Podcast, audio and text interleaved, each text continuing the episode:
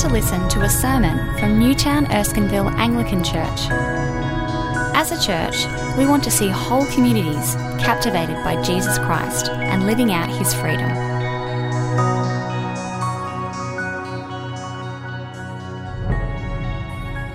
Let's, uh, let's pray together.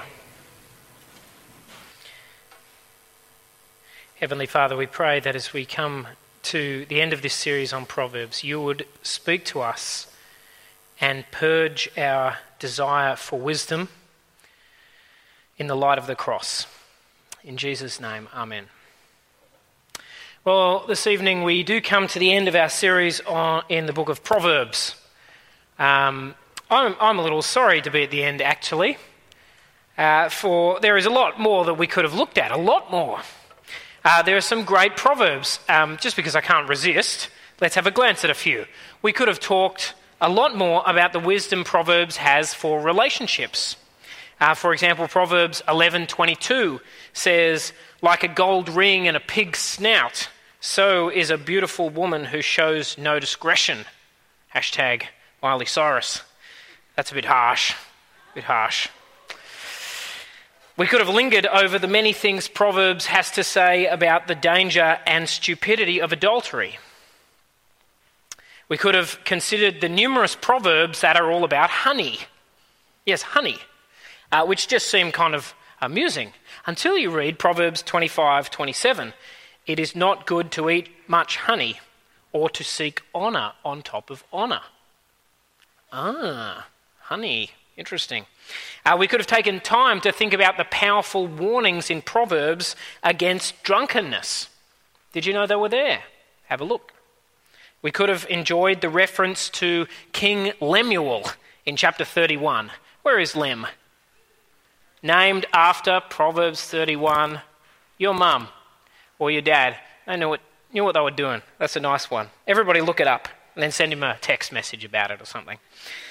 Uh, some of my favourite proverbs are the ones that just kind of get you pondering.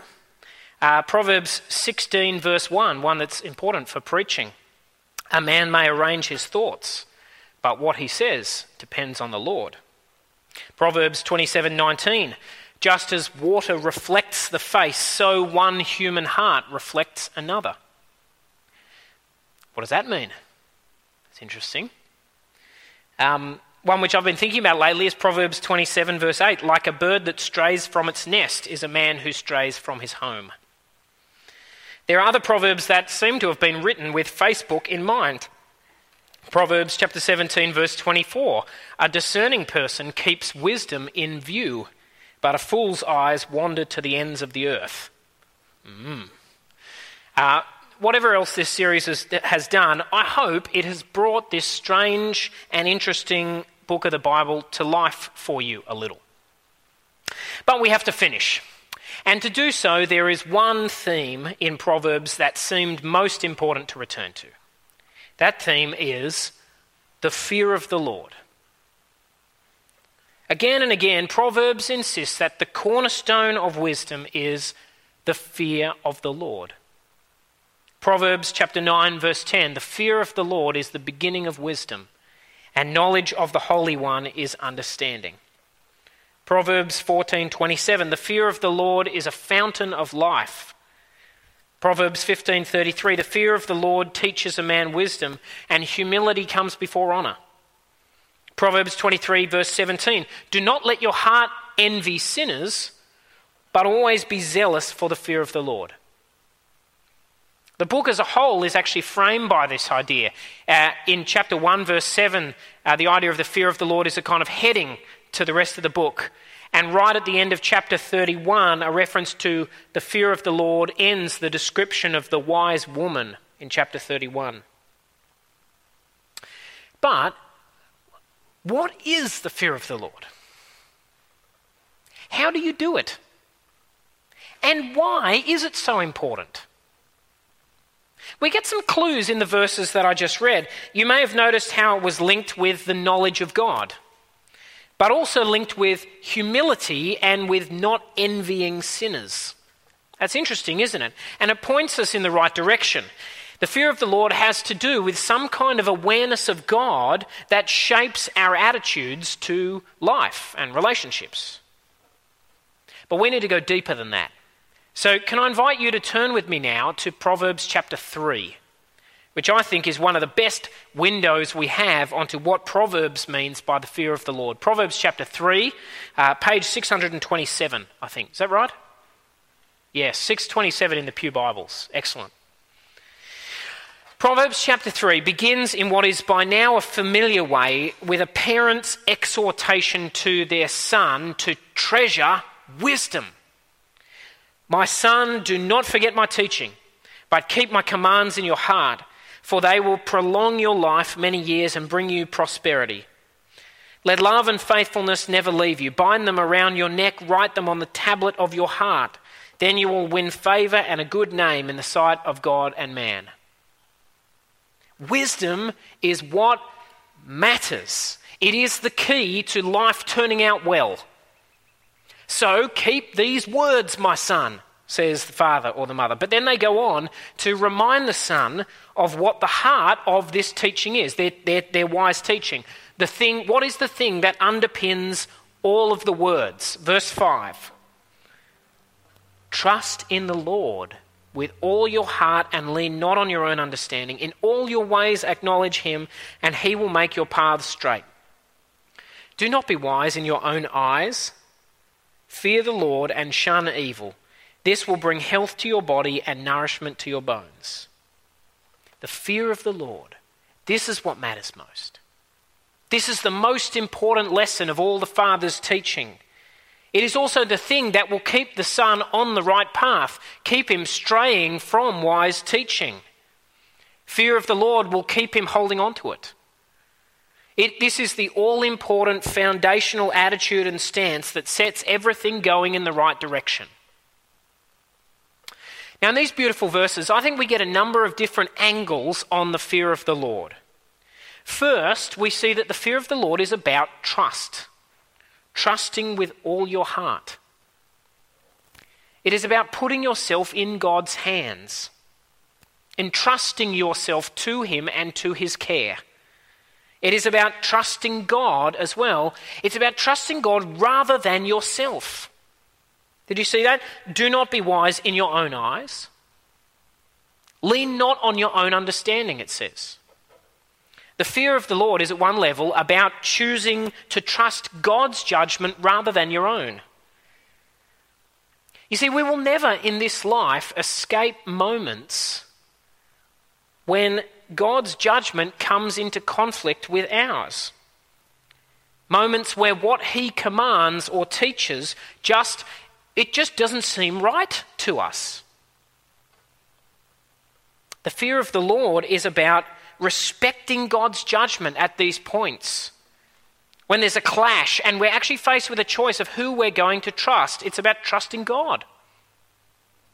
This is where the idea of humility, which we noted before, fits. The fear of the Lord means humility about who I am and what I know. It means a right respect for God's infinitely superior knowledge and his right to command. It means listening to God and respecting his rightful place. It means letting him be God. In all your ways, acknowledge him. The fear of the Lord means allowing God to be God, letting him lead you, respecting his right to rule. The fear of the Lord, that is, is not primarily about being scared of God. That's not what it means. It's about a right respect for God, which means a right respect for His teaching, His word, and for His right to rule. The fear of the Lord is an approach to life, a humble approach to life taken because of a deep awareness of who God is and what He means, what He really means. Now, this, of course, is not just a kind of attitude, an abstract thing. It's also very practical. It's about obedience. Fear the Lord, it says, and shun evil. Turn away from evil. We're talking about a trust in God that is practical, that involves following where He leads, putting into practice, committing yourself to the path He shows you. Uh, now, the father next tells his son that this will at least make a difference to what he does with his money.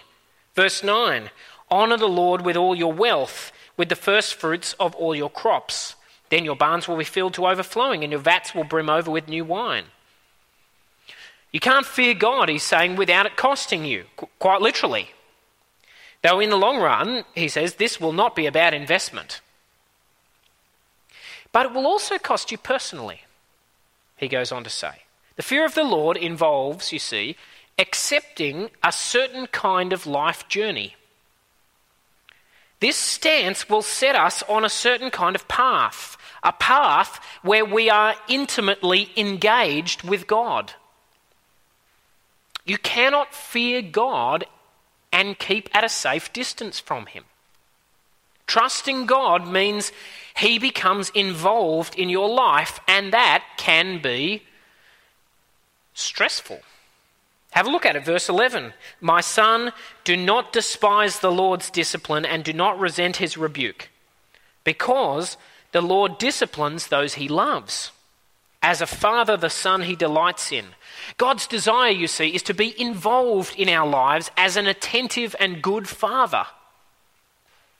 Not a father who is absent and disinterested and distracted, content to let us go our own way and indifferent to the direction we take. No, he's, he's a father who is interested in and invested in us and our good and so who will discipline us if necessary. If you set out on a path marked by the fear of the Lord, then here's the thing you expose yourself to being loved by God. You expose yourself to being loved by God. In fact, more than in, delighted in. Delight, and that is that's a wonderful thing, right? To, to, you are delighted in by God. He delights in you like a, a father delights in their child. But that is a costly thing as well because God's love is not just a kind of vague, sentimental, you know, feeling. It's, it's a deeply committed love, a, a love which will not let this child grow up the wrong way. And that can be a wrench. Because God, God's love is true love, love that seeks our good.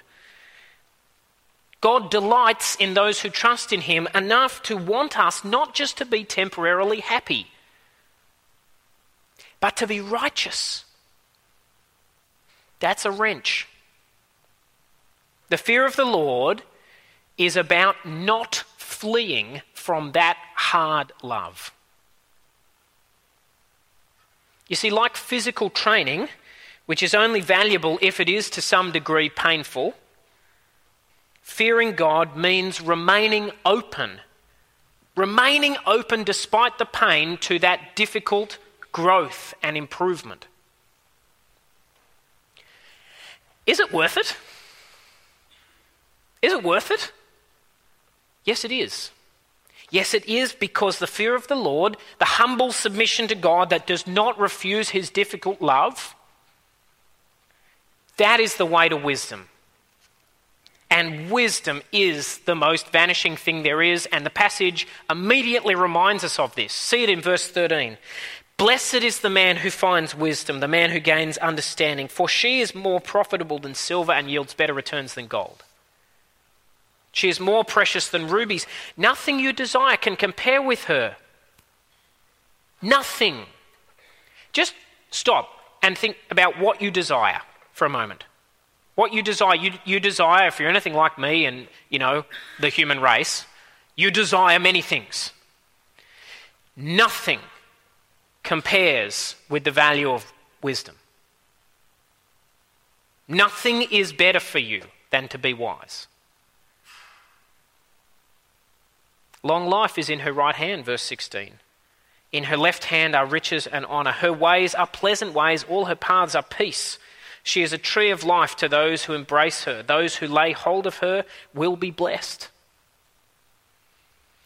Enduring God's discipline, keeping trusting Him despite the wrestle that it involves, will not prove to be a mistake in the long run. because in the long run it will prove a path to wisdom, a path of life and peace and blessing. And that won't be some weird supernatural life out of step with our nature as human beings. In fact, this is actually the most natural, the most real and normal way to live because as verse 19 goes to, on to explain, and this is a theme we've seen before, it's great that all these things are coming together at the end.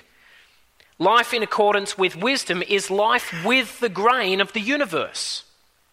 Have a look at it, verse 19. You see, by wisdom the Lord laid the earth's foundations. By understanding, he set the heavens in place. By his knowledge, the deeps were divided and the clouds let drop the dew. See, this world, this, this world, not this, well, maybe this lectern, but the, you know, this world, you, is a world formed through wisdom, a world that God has given a certain shape and structure in accordance with his knowledge. Wisdom is supreme because it is a key, it is the key to a life lived in harmony with the tune that the whole creation has sung from the very first days.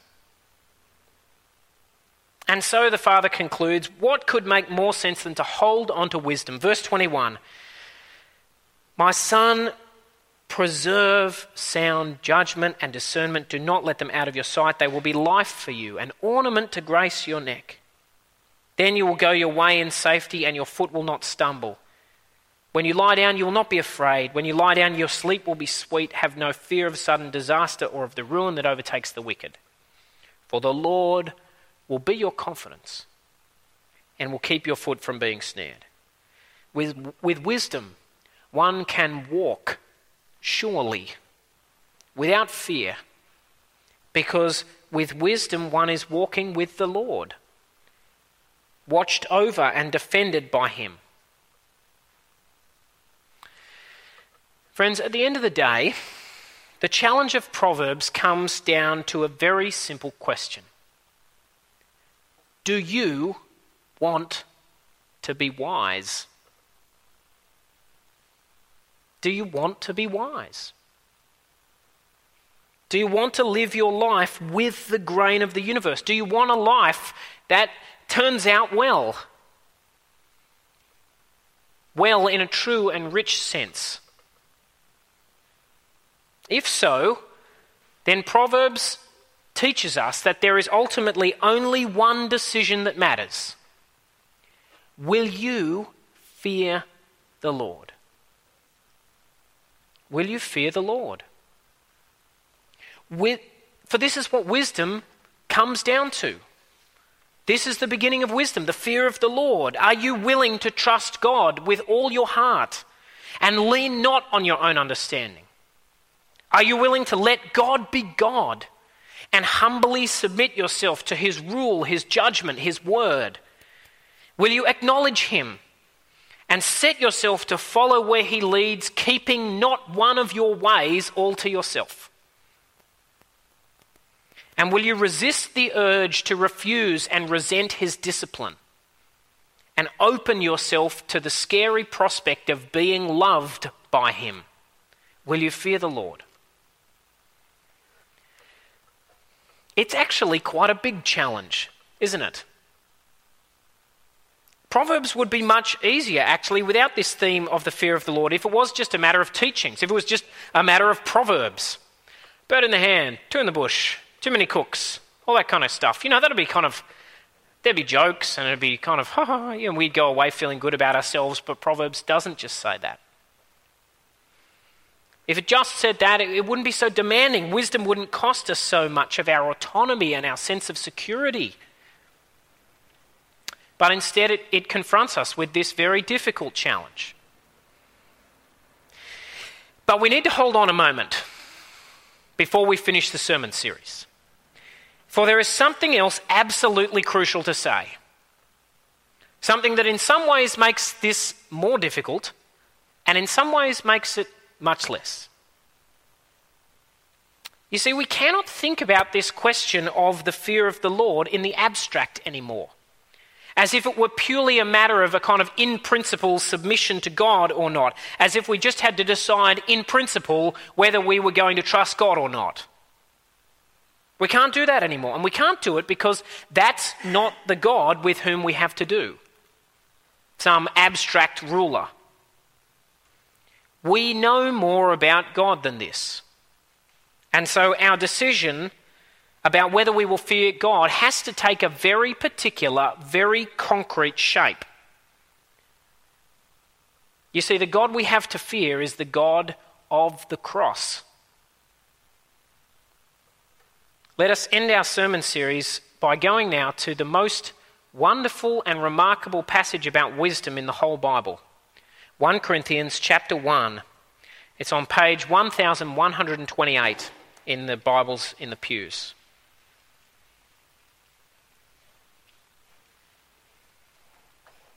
Because you see, in this remarkable opening chapter of Paul's letter to the church at Corinth, we see with crystal clarity what the fear of the Lord really involves and why, why there is no true wisdom without it. Let me read it to you again. Caitlin read it wonderfully before, but let's see it again from verse 18. For the message of the cross is, is foolishness to those who are perishing, but to us who are being saved, it is the power of God. For it is written, I will destroy the wisdom of the wise, the intelligence of the intelligent I will frustrate. Where is the wise man? Where is the scholar? Where is the philosopher of this age? Has not God made foolish the wisdom of the world? For since in the wisdom of God, the world through its wisdom did not know him. God was pleased through the foolishness of what was preached to save those who believe. Jews demand miraculous signs and Greeks look for wisdom, but we preach Christ crucified. A stumbling block to Jews and foolishness to Gentiles. But to those whom God has called, both Jews and Greeks, Christ the power of God and the wisdom of God, for the foolishness of God is wiser than man's wisdom, and the weakness of God is stronger than man's strength. The fear of the Lord is the beginning of wisdom because the Lord is the God of Jesus Christ, the God of the cross who the world and we could not and cannot know by its wisdom, by our wisdom. The God we are called to fear, you see, is the God of Christ crucified. The God whose power is perfected in the weakness and ridiculousness of the cross. Who has chosen the weak things of the world to shame the strong and the foolish things of the world to shame the wise, who chose the lowly things of the world and the despised things, things that are seen as worthless and unimportant, to put to shame, to bring to nothing, things that seem to be incredibly grand and significant. You see, in our own proud, self assured wisdom, we would never have known about the cross. We would never have come up with that. We would never have been able to see it. We wouldn't have known the God of Jesus Christ. And that is why wisdom has to begin with the attitude of trust in Him, which turns away from its own understanding and gives God His throne and lets Him call the shots. Because at its heart, you see, the wisdom in which this world was made bears the imprint of the cross. Wisdom at its deepest is cruciform. And so wisdom begins with the fear that will let God speak and do what he will. Friends, the last thing we need to hear in this sermon series on wisdom and Proverbs is to hear this profound rebuke of our own pretensions to be wise. To hear the, the word of the cross, which is a word of judgment upon human wisdom, and see how the folly of God is wiser than the wisest we can come up with. That's why the beginning of wisdom is the fear of the Lord. So, brothers and sisters, do you want to be wise? I hope you do. I'm sure you do, actually. Because I know many of you, and you're lovely people, and you're pretty sensible, and that's the kind of thing we want to do. We want to be wise. Do you want wisdom? I hope you do. That thing which is more precious than rubies, which can make us walk securely and whose paths are peace. Do you want it? Then this is the decision that lies before you, not just whether you will fear God in the abstract, but whether you will fear this God the God of the cross? Will you fear him? Will you trust this God with all your heart? This God who allowed his son to be crucified and then raised him from the dead? Will you surrender to this God your judgment, your autonomy, your understanding, and allow this foolish God to direct your steps Will you acknowledge this God, this weak, humiliated God, to be your king and rightful ruler, and once and for all lay down your pride?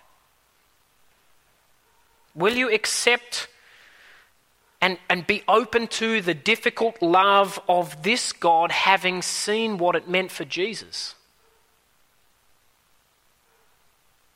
That, brothers and sisters, is the way of wisdom, of true wisdom the way of life with the grain of the universe. And though it is a strange and scary way, we will not regret taking it. For the Lord will be our confidence, and He will keep our feet from being snared. Amen.